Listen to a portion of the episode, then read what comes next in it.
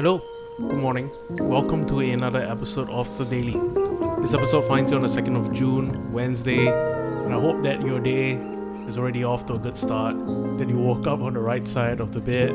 But if not, you know, perhaps you woke up this morning anxious, worried, or frazzled, and annoyed at the lack of sleep.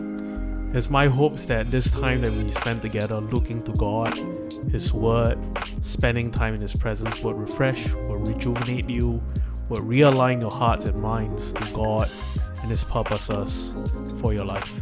So with all that being said, let us begin the podcast.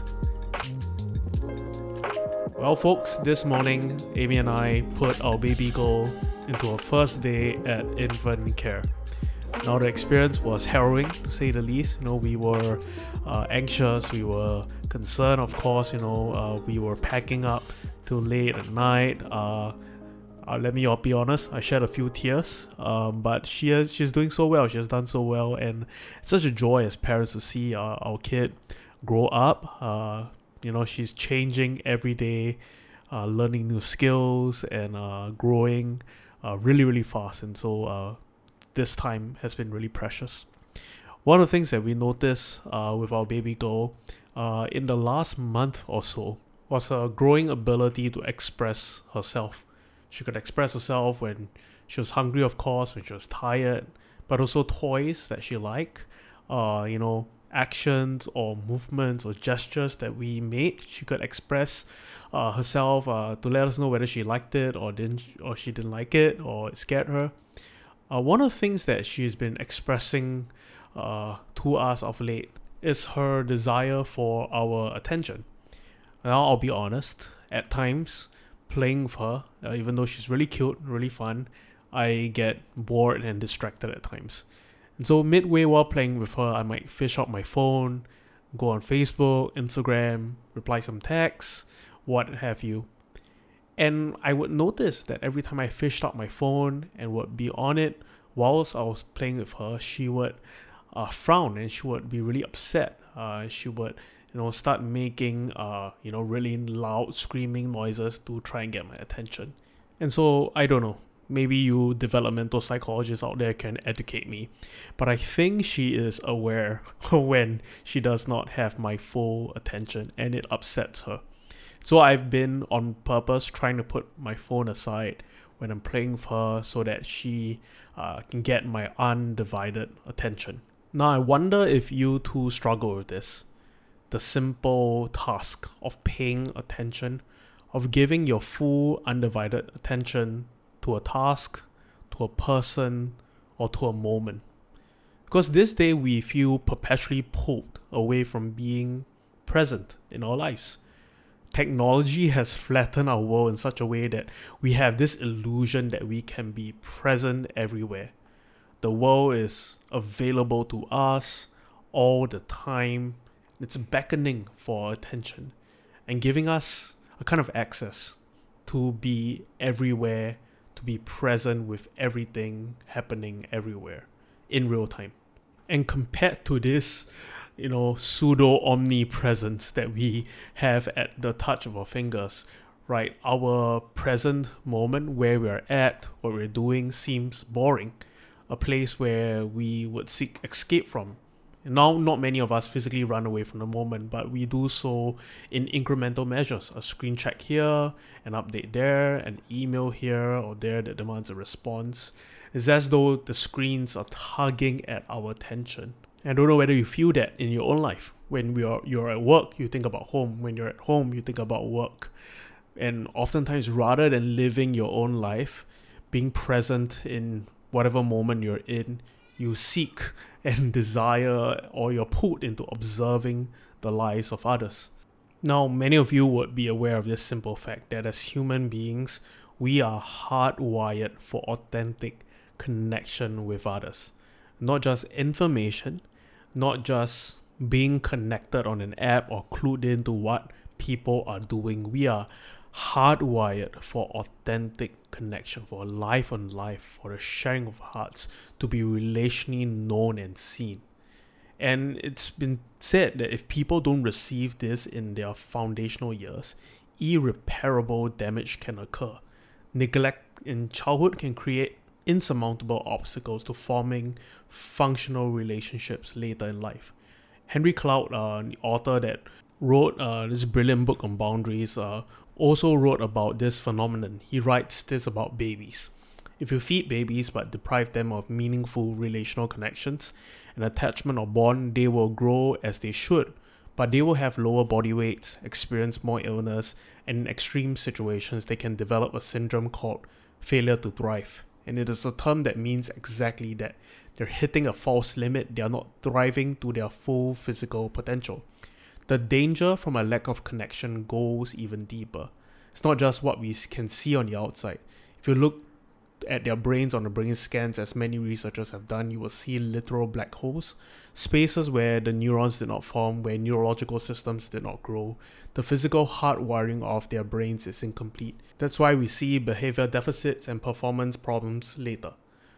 These kids are trying to meet the demands of reality without the circuitry needed to do so, and the reason they have those limits is the lack of relationship, of human connection. And now what facilitates this connection that we're talking about, that we all are hardwired for, is the basic idea or ability of being present to one another and being present to a moment. I think about the story of Moses in the Bible. As a child, he had a miraculous escape from death and was raised in the household of Pharaoh. Then Moses learned the wisdom and wonder of Egypt. But after committing murder, he fled in exile and took the lowly job of a shepherd. And scripture tells us that one day, while leading the flock to the back of a desert, the desert, he came to Horeb, the mountain of God, and the angel of the Lord appeared to him in a flame of fire from the midst of a bush. And then verse three of Exodus chapter three says this: Then Moses said, I will now turn aside and see this great sight, why the bush does not burn. So when the Lord saw that he had turned aside to look, God called to him from the midst of the bush and said, Moses, Moses. And then Moses said, Here I am. And we thought, we know that this was a definitive encounter in Moses' life that launched him into his purpose and his destiny. Moses was willing to stop and pay attention to this great sight. And as he turned his attention toward God, God spoke to him. Now I wonder how many of us miss the voice of God, His work, His activity in our lives, because we have lost the simple ability of being present, of paying attention. We are far too distracted as a people, with our mind space occupied by so many things. We have what one researcher calls the plasticity of attention. Human attention, honestly, today has become the most important commodity in our world. And notably so, this battle for our attention, our inability to sit and be present uh, in a moment to others, this sense of disconnection also bleeds into our faith. We often talk about God being absent from our lives, but this culture of distraction, I wonder if we are the ones who are absent from Him. Gordon Miskolsky writes this: In the digital age, it may be the case that the classical debates about the presence of Jesus Christ in the Eucharist or communion have been inverted. The question with which we may now have to wrestle is not, in what way is the Lord present in the supper? Instead, the question is, in what ways are we present? Now, this probing question confronts the spirit of the age. Are we blaming God for His absence when we are the ones no longer present? What a haunting question. See, our lack of presence or ability to pay attention is not a secondary issue that we can choose to ignore. It is central to the quality and depth of faith of our spirituality. Most of us will not be tempted to deny our faith, to walk away from Jesus, but many of us will be so distracted by the cares, by the affairs of the world, by entertainment, by hobbies, that we will very likely settle for a mediocre version of it. And so we come back to that question. In what ways have we been distracted? In what ways have we not been able to give our attention to God? And have we missed out on God's voice, His word to us, an encounter with Him, because we are so distracted, because we have lost the simple ability to pay attention, to tend to God, to His presence. And I love that in the story of Moses and the burning bush, that God spoke to Moses and said, "This is holy ground. Remove your shoes, remove your sandals." Now, author and pastor A J Soboda, uh, who reflects on this story, tells of this moment he had with his son.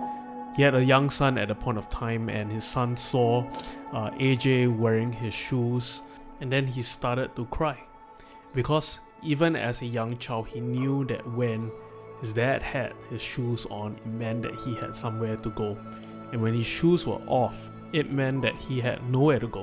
And he goes on to reflect on that story that we just read in Exodus three. That the act of Moses taking off his shoes was in a way God saying to Moses, "Have nowhere to go. Stay here. Tend to me. Pay attention with me. Don't be distracted.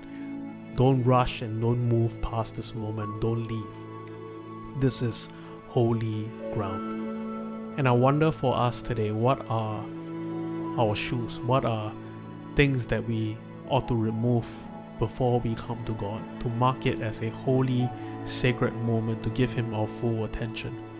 Maybe we don't leave and don't roam around with our shoes on, but we leave and roam around with our phones next to us, or with our minds.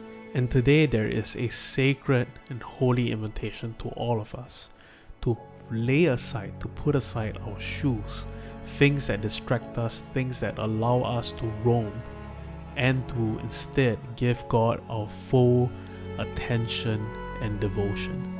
And when we, like Moses, turn aside and look at God, He will speak to us. He will meet with us. So this morning, let's spend a few moments doing so. I invite you right now to remove anything, be it in your mind or things that are around you that may distract you, and let us take care to carve out the next minute or so to tend to God, to give Him our attention. I invite you right now, wherever you're at, to close your eyes and lift your hands before you. Take a deep breath in. As you do so, picture yourself breathing in God's presence, His breath. And as you breathe out, feel your shoulders loosening up as all weight, anxiety, burdens that you've picked up during the week are exhaled and expelled from your body.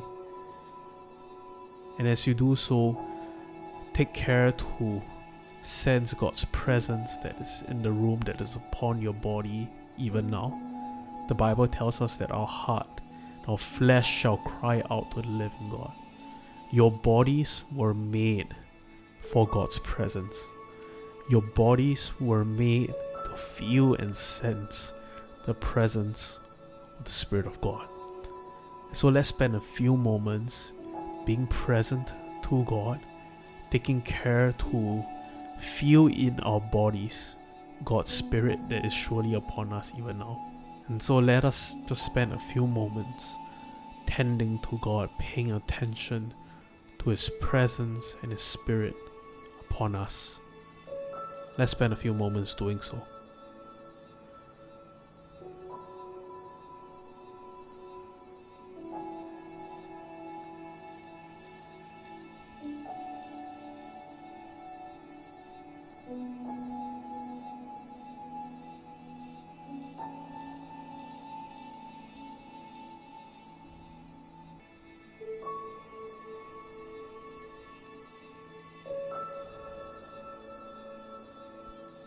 Amazing. I hope that wherever you're at today, you felt God's abiding presence on your body, upon your life, that you could sense God's peace coming upon you as you begin this day. And I pray this over you this morning, that as you go about the affairs of your day, that you will feel God's abiding presence in such a tangible way upon your body, upon your heart. And so for all that you have to do today, may God's peace, His shalom, be upon you and guide you and lead you. Thank you so much for tuning in to yet another episode of The Daily. Have a great day. Be blessed. May God's presence rest upon you. Grace and peace. Hey, Pastor Andre here. Thank you so much for tuning in to another episode of The Daily. If you like what you're hearing and you want to check us out, you can look us up on Facebook or Instagram, or check out our website w w w dot the city dot s g for more information. Have a great day ahead. Grace and peace.